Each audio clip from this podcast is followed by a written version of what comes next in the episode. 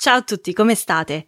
Benvenuti a una nuova puntata di Buon Ascolto. Io sono Giada Centofanti, immagino lo immaginiate, scusate il gioco di parole, e oggi vi parlo di in realtà di un'altra cosa, cioè perché in realtà uh, la puntata di oggi doveva avere un altro argomento e poi l'ho cambiato all'ultimo momento dopo aver ascoltato una meditazione guidata nella app Calm.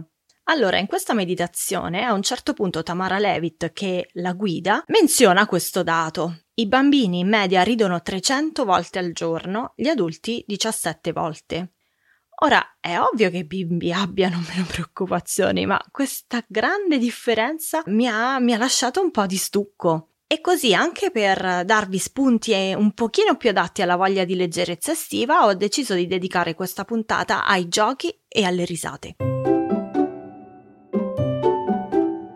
Questo è Buon Ascolto e io sono Giada Centofanti. Quando è stata l'ultima volta che avete giocato? Non parlo eh, dei giochetti, quelli che facciamo in solitaria eh, sui telefoni con le app, parlo di giochi giochi. Io, io, ho giocato più di un mese fa l'ultima volta. Ho fatto un paio di partite molto rapide a un gioco di carte che si chiama Exploding Kittens e che vi consiglio perché è facilissimo ma soprattutto è divertentissimo, si, si ride davvero tanto. Però appunto era più di un mese fa. Certo, per carità, ho fatto anche altre attività divertenti nel frattempo, ma a ben guardare non quante avrei voluto. E perché? Perché in realtà noi grandi momenti di gioco e di divertimento non li mettiamo in agenda, finiscono sempre in quella sezione se riesco, no? Se riesco faccio un salto alla presentazione del libro, se riesco ci vediamo per un aperitivo, se riesco vado a fare una passeggiata in montagna. Sì, però quel se riesco in realtà da chi dipende? Dipende da noi, tutto sommato, da quanto sappiamo proteggere il nostro tempo e da quanta importanza diamo a noi stessi e al nostro tempo. Mm, sì, già li sto sentendo, eh, i vostri critici interiori. Dicono che avete da fare, dicono che non potete delegare e, e che magari vi prendete tempo la prossima volta, giusto? Anche il mio critico interiore di solito dice le stesse cose e non sono sempre molto brava, ma quando sono brava gli rispondo che anche no, non aspetto perché, perché magari per quando arriva la prossima volta nel frattempo sono morta. Eh, eh, lo so che vi sembra lugubre, però è così, per carità, eh, toccatevi pure, toccate ferro, toccate legno, come dicono gli anglofoni, toccate quello che cacchio vi pare. Però è così. E poi soprattutto se vi avessi fatto invece tutto il pippone del qui e ora che è molto meglio essere nel presente, forse non mi avreste ascoltato tanto, dato anche il caldo. Ora invece che ho parlato di morire, probabilmente mi sa che la vostra attenzione ce l'ho.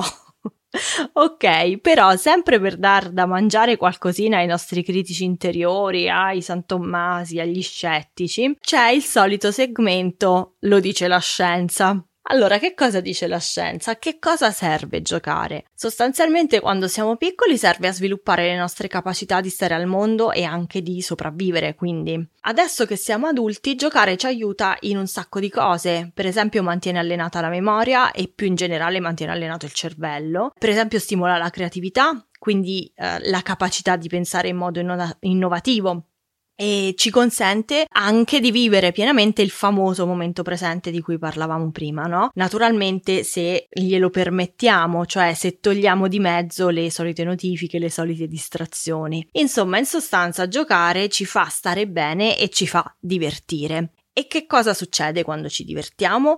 Che ci dimentichiamo delle infinite cose da fare, che ridiamo e che sorridiamo. E quindi diventiamo più rilassati perché ridere ha effettivamente degli effetti molto piacevoli sul nostro organismo, perché le risate producono dopamina e, eh, e rinforzano il cuore e aumentano anche il flusso sanguigno, che non so perché questa sia una cosa positiva, dovrei indagare in effetti. In ogni caso, beh, magari vi, mi sentirei di dirvi di non ridere troppo se vi siete fatti un taglio profondo, perché con il flusso sanguigno aumentato potrebbe essere un disastro.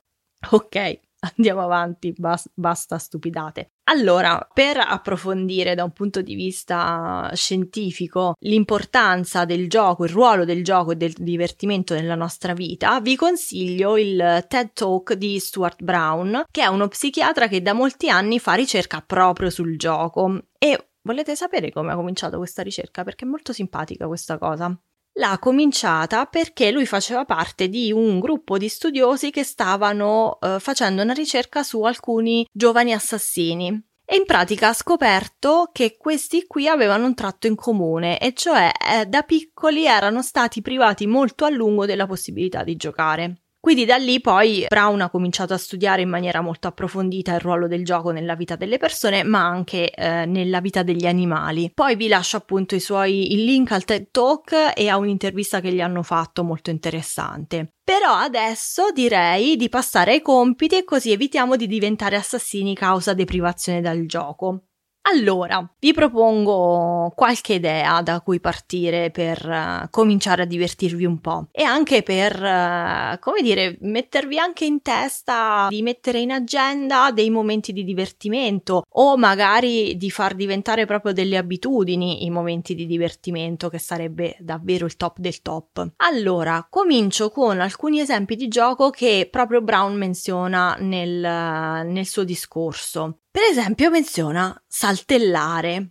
Se vi sembra una cosa scema, mm, fatta da adulti perché a un bambino non diremmo mai che è scemo perché saltella, sappiate che io la faccio, quindi fatela e sentitevi più liberi sapendo che non siete soli. Allora, ci ho ripensato proprio quando ascoltavo il talk in realtà io lo faccio distinto, cioè che mi succede che certe volte mi sento un po' tesa oppure un po' sovraff- sopraffatta da tante cose che ho da fare o un po' innervosita perché devo fare qualcosa che non mi va e allora in pratica che faccio? Mi alzo e comincio a saltellare un po' su un piede, un po' sull'altro, un po' su tutte e due, saltello per la stanza e di solito in contemporanea canticchio, dico tipo non mi va di fare questo, che pizza voglio andare a vivere in un eremo, insomma cose di questo tipo. E effettivamente dopo io mi sento molto meglio. Sicuramente un po' scema, ma mi sento molto meglio. Eh, la cosa interessante è che finora non avevo colto il nesso fra questo momento di, di gioco, cioè di una cosa divertente che non ha nessun altro scopo, e di relax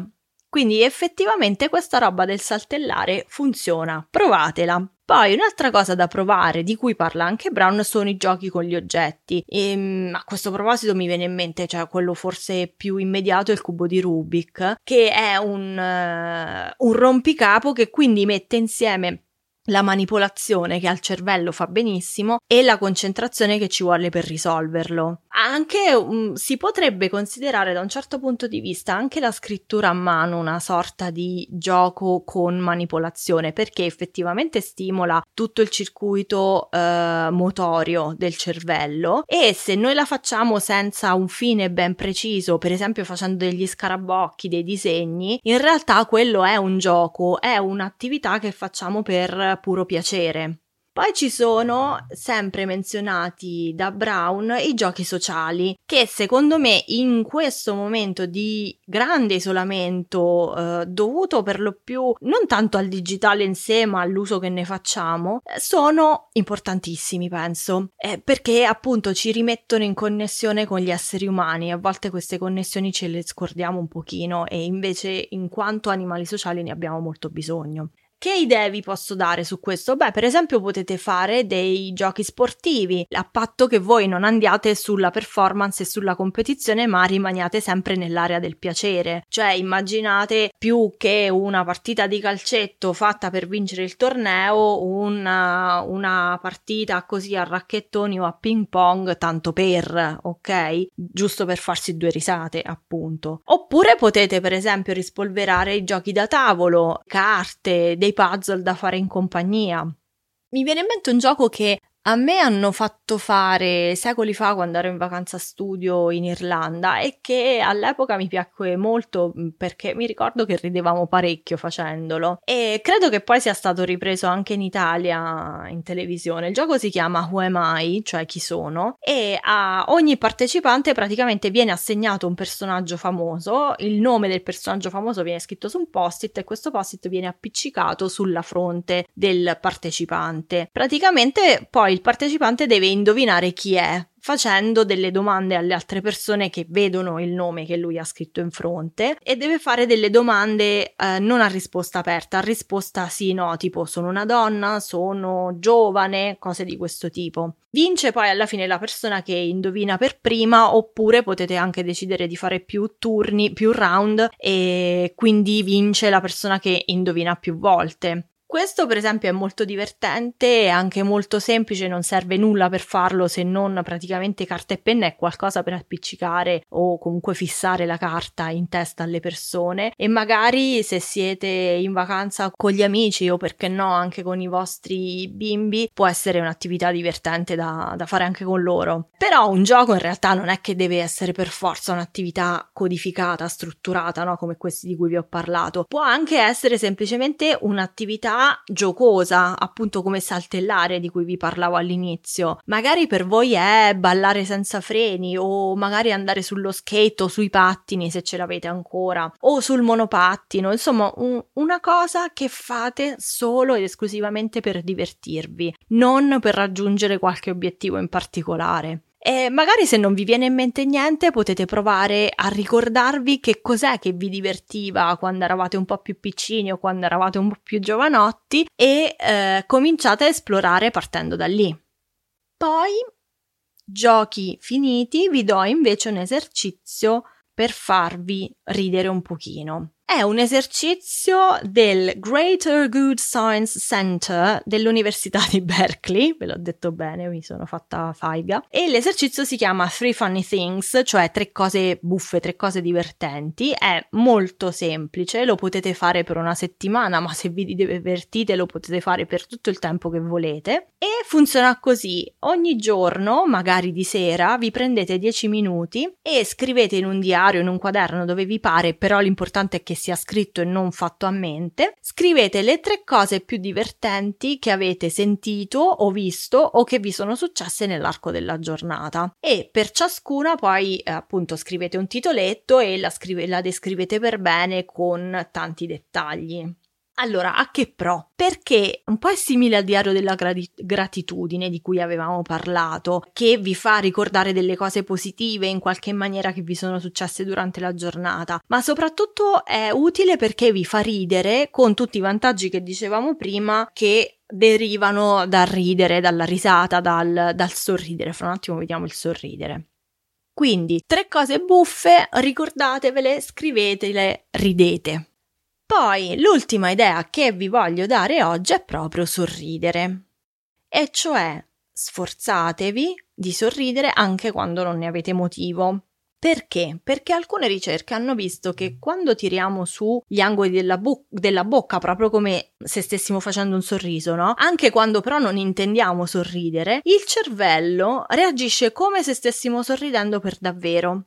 E quindi che cosa fa? Praticamente mette in circolo i neurotrasmettitori del piacere, cioè la dopamina, le endorfine, la serotonina, e quindi lo stress scende giù e l'umore sale su. Perciò, anche se sembra una cosa forzata, perché magari di fatto lo è, perché in quel momento non vi verrebbe da sorridere, provateci, allenatevi a sorridere, anche per esempio nei tempi morti, mentre, mm, che ne so, mentre state guidando o mentre state camminando. Sì, può capitare che qualcuno vi guardi strano, a me è successo, io stavo camminando proprio per fare una camminata di scarico e ho detto, vabbè, adesso provo sta cosa del sorridere e ho sentito effettivamente delle, delle sensazioni piacevoli, eh, ma ho anche incontrato della gente che mi guardava come per dire che si ride sta scema. Ma tutto sommato, se a noi ci fa bene, chi se ne frega di quello che pensano gli altri, no? Bene, ok, allora sorridete, ridete, giocate. E siamo arrivati alla fine. Oggi la puntata era un po' più breve proprio per uh, tenerci leggeri per uh, questi, questi, momenti estivi di gran caldo e anche un po' di spensieratezza. Non, non vi volevo appesantire più di tanto. Ok,